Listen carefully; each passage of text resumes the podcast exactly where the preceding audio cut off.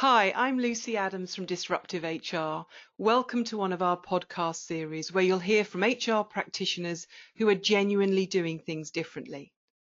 If you're looking to change your HR practices, then why not check out the Disruptive HR Club? It's got tons of videos, webinars, and downloadable guides that will give you all the ideas and practical help you'll need.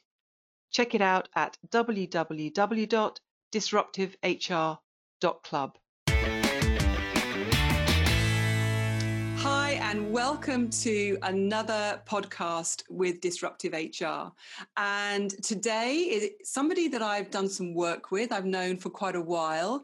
And her title is an interesting one. We'll come back to it. She's the VP Global Employee Experience for Oriflame Cosmetics. And her name is Elena Aylott. Did I get that right? We've been talking about pronunciation. Yes, that's right. Hi, Lucy. Nice uh, I'm glad I haven't been calling you the wrong name all these years. So it's it's so lovely to see you. Really great to see you. And um, just tell us first up a little bit about Oriflame Cosmetics because it's it may not be the kind of high street brand name that people know of very well. I'm sure those who are fans of it will really love it and know it, but there may be some of our listeners who need a bit of explanation. Uh, yes, absolutely. So I work for Oriflame Cosmetics, and it's a social selling beauty company. So social selling means that we are not a retail company and we are not e-commerce. We are selling our products, cosmetics products, through our independent brand partners. And this is entrepreneurs who build their businesses around our products and around selling them. So that's they're not employees, right? They're not employees. No, they, they are not employees. So uh, as for the employees, so we are a global company. We have 6,000 employees in 60, approximately 60 countries around the world. And then just for you to compare, we have around 3 million brand partners around wow. the world. So those independent entrepreneurs who are selling our products. 3 million. 3 million. Exactly. And are they based predominantly in one geography or uh, is it is it predominantly a European thing or an Asian thing or is it just everywhere? It's just everywhere. It's truly global, honestly, and the spread is uh, great. So we are everywhere. Well, I mean, not everywhere. This is our future, but at the moment, as I said, in approximately sixty countries around the world. And has lockdown meant growth for you? We are like any other companies you know we are finding our ways uh, so this is what i can tell you. At the same time social selling uh, it's an interesting business because usually it's um, a business when uh, people need some extra earning opportunity. That's how they start with us. And of course when it's crisis and a lot of people lose their jobs um, one of the first things they look at, at is the social selling companies and we have seen people coming to us. But you know, because the COVID crisis is so different uh, in many aspects, I think it's just still to see what it means. Yeah. Now, we're talking about lockdown. Obviously, we're in the middle of the crisis right now. And um, it's fascinating because you're actually in Sweden, and of course, Sweden handled it slightly differently, didn't they? Uh, what, what's your been your impression? What's your views on, and, and what's it felt like being in Sweden? Because we've kind of looked at Sweden initially from the UK and thought, oh God, they're being really risky, and now we're looking at you, and you seem to kind of have it together. Well, you know, thank you for the question. Actually, it's it's a very good one. I am originally from Russia, but I have been living in Sweden since 2002. So you know, I I'm sort of Swedish Swedish Swedishized Russian. I don't know what's the correct word here. Excuse English. And um, you know, the situation is not black and white here. I think that um, as any country, um, we chose the way. What I think is um, cannot be ignored is that of course there were deaths of people. And of mm. course you know you cannot say that this is a purely perfect way that sweden chose and i think that only future will show if it was right or wrong. But of course there are those aspects that we need to take into consideration. But when you take myself personally i think that in these circumstances i actually support the swedish uh, approach because for me, and I think we spoke about this, uh, Lucy, before, for me, first of all, it's important that it's a consistent approach. You know, we don't change the strategy. Mm. And everything we heard from the beginning, it sort of still holds. And I do appreciate this. I think it's very important because when the crisis strikes, you, everything is changing around you. You need to have something to hold on to. Yeah. And I, this was very helpful for people to hold on to something. Yeah. Another thing that I actually value the most, it is what I would call the um, uh, freedom under responsibility. Mm. We here are told from the beginning what kind of risks the COVID brings, and we are also given recommendations. But then I feel that now it's up to me to take in those recommendations and to follow them. And as a responsible human being, you know, as an adult, and this corresponds quite a lot with what you're writing in your books, you know, I feel empowered mm. because when I am giving this uh, freedom and I'm trusted that I will take responsibility, I will for sure do it. Then, of course, there is a lot of debate going on about some people, you know, uh, sort of freeloading on this and not every everybody following. But I think that again, I think it's much better to focus on the people who are doing it right because this is the majority of people. Yeah. I think that the Swedish example shows that people do follow recommendations, you know, and uh, people do take it seriously. Uh, of course, I mean, there are deviations as always, but if you believe in a good thing, I think you'll get a good thing. Yeah, so I mean, we've talked about this in the past about you know adult to adult, and of course, of course, there is always then, well, what do you do with the ones who aren't behaving well? But you know, I think you know, if we kind of start to move the discussion over to HR, I think you know, our view would be. Um, you gain so much by not designing around the worst behaving. Um, you know, if you design around the lowest common denominator, what do you lose in terms of I'm not talking about COVID now, but in terms of organization and employees, what do you lose in terms of innovation? What do you use in to lose in terms of customer responsiveness? And but it's a trade-off that you know each organization has got to make for themselves. Now let's um, let's talk about your title because uh, employee experience. Um, you've actually been focusing on employee experience for a lot longer than a lot of HR professionals. Um, three years already. Is it really three years? I mean, so it was yeah. very new. It was very new as a concept. And you and I had conversations at the time about, you know, the risk of this being just another rebrand for HR, but the content not changing. And you were really clear from the outset that this had to be different. This had to look and feel different and be different. Just give me, um, if you wouldn't mind, because obviously it's been a long time since we've uh, spent time, proper time together where are you with the employee experience journey? And maybe just first up, why? Why did you choose that route? Well, thank you for your question. You know, it's an interesting one. If, if I could choose, I would speak an, uh, a whole day about this. This is my topic, absolutely. Uh, I come originally from comms, from communications, and uh, I um, worked with the channels uh, for quite some time in Oriflame. And I understood that um, HR part was underutilized because there was so many content there uh, in our organization, but there was nobody really communicating it properly to employees. And then I also sort of see saw, and I think a lot of other people saw as well, that it was like a mismatch between what we communicated around the culture, you know, from the executive team, what events we did, how we, uh, you know, brought together all the brand partners that we have with some processes that were running within the corporation in the HR area. So I think that was some sort of a catalysator all those three years ago. And um, we decided to think differently. And I think that the first thing, I don't want really to uh, be bad towards somebody, but for me, words matter and yeah. just some words like human resources FTEs, efficiencies, you know, all these sort of things that we are using in our meetings when we speak about people. It sort of hurt my uh, my feelings from and then I couldn't work with it. And we started looking into what else is available because I understood that if you're stuck in a narrative, you know, you will never change your way of being.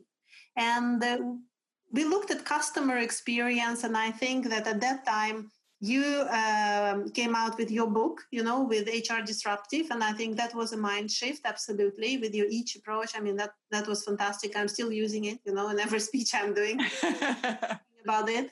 And then also Jacob Morgan came out yeah. with about employee experience. And at the same time, you know, his podcast was um, very popular. And I listened to Mark Levy uh, from yeah Airbnb. from Airbnb. Yeah, I heard how uh, he built the whole employee experience around this, combining culture with physical space and with technology. And it's somehow it sounded so appealing that we can start looking at employees as customers, as you say, you know, as adults, and because people are people and people have the same um, demands you know? It, it's either you're in the shop buying something or getting attached to a brand or you are working you know uh, during the daytime in your office. And we understood that if you sort of take away this uh, corporational sort of uh, things uh, from this you can communicate to people in the same way you communicate to customers and in our way now to our brand partners.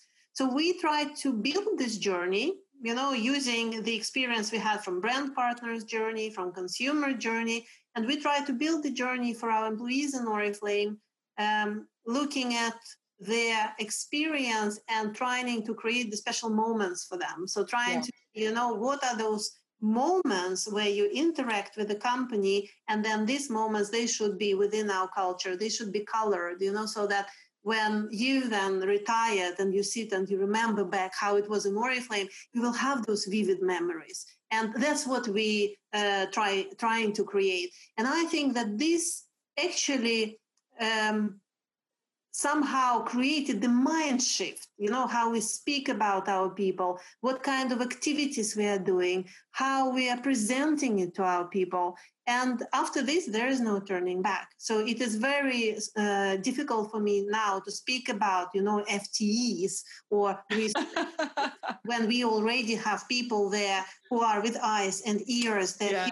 you know and we yeah. want to feel stuff so it's yeah. a completely different dimension i would say and do you feel that uh, the leaders have really got their heads around that now? Absolutely. And you know what? I think that uh, I was lucky because our leaders were always there. We are quite a thin organization, even if we are in so many countries.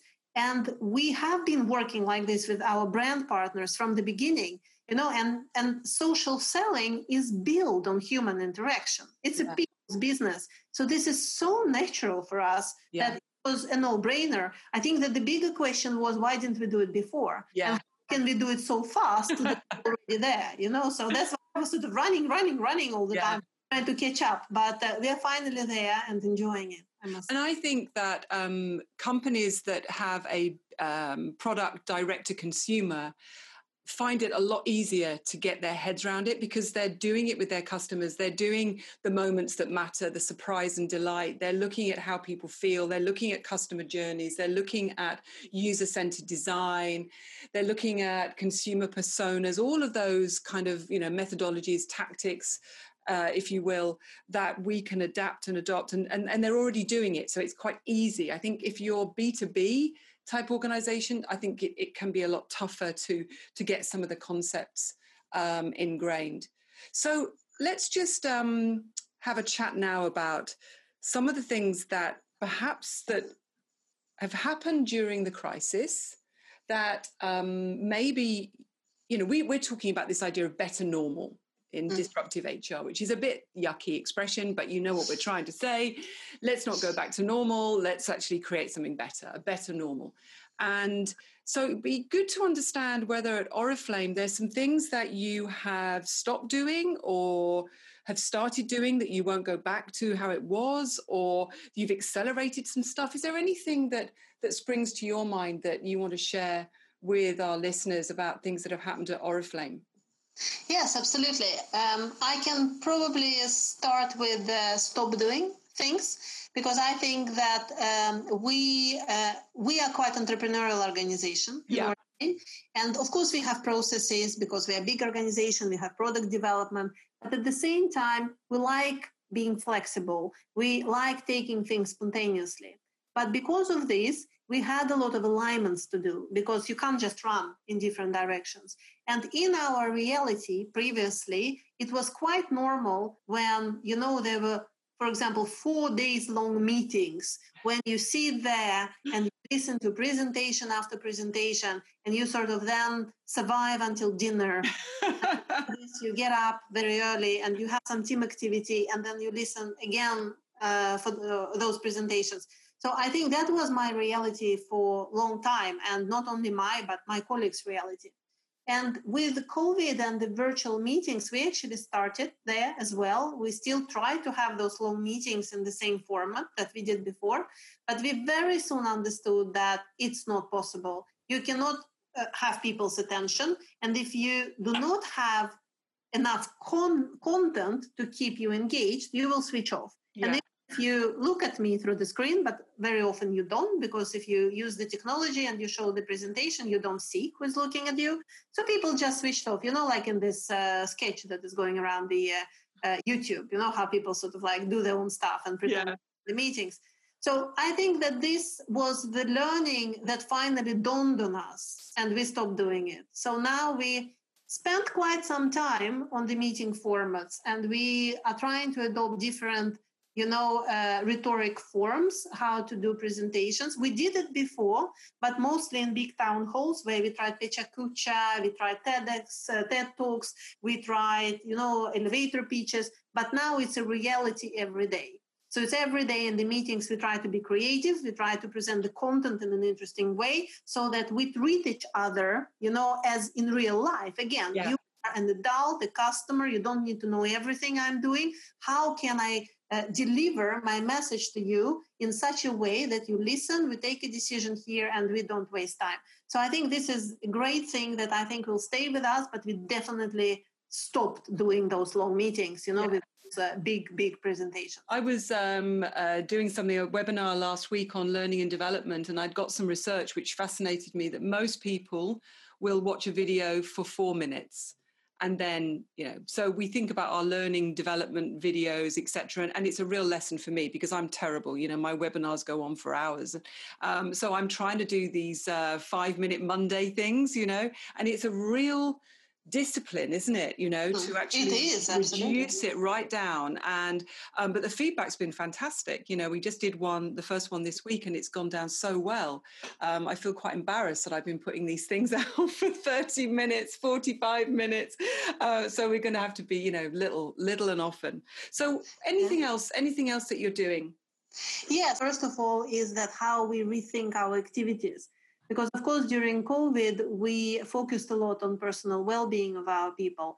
But because we're a beauty company and we actually sell the wellness products, you know, we did a lot of activities before for our employees. Yeah, we have sure. community. So, what was interesting for us that we could start doing what we offered in the offices, we could start doing virtually without any problems. So during the COVID, you know, we had joint yoga sessions, we had mindfulness sessions, we had special clubs, you know, for anti-stress uh, handling. And we had those different things both globally and regionally and locally, and it worked pretty well. And I must say that that was a fantastic learning for us I think also it is interesting for our business going forward, and this definitely we will continue to explore. The next thing is that we, for five years ago, started a format that is called the CEO Connect. It's sort of a hybrid between the interview with the CEO, Q&A, and the town hall. And we uh, held it once a year.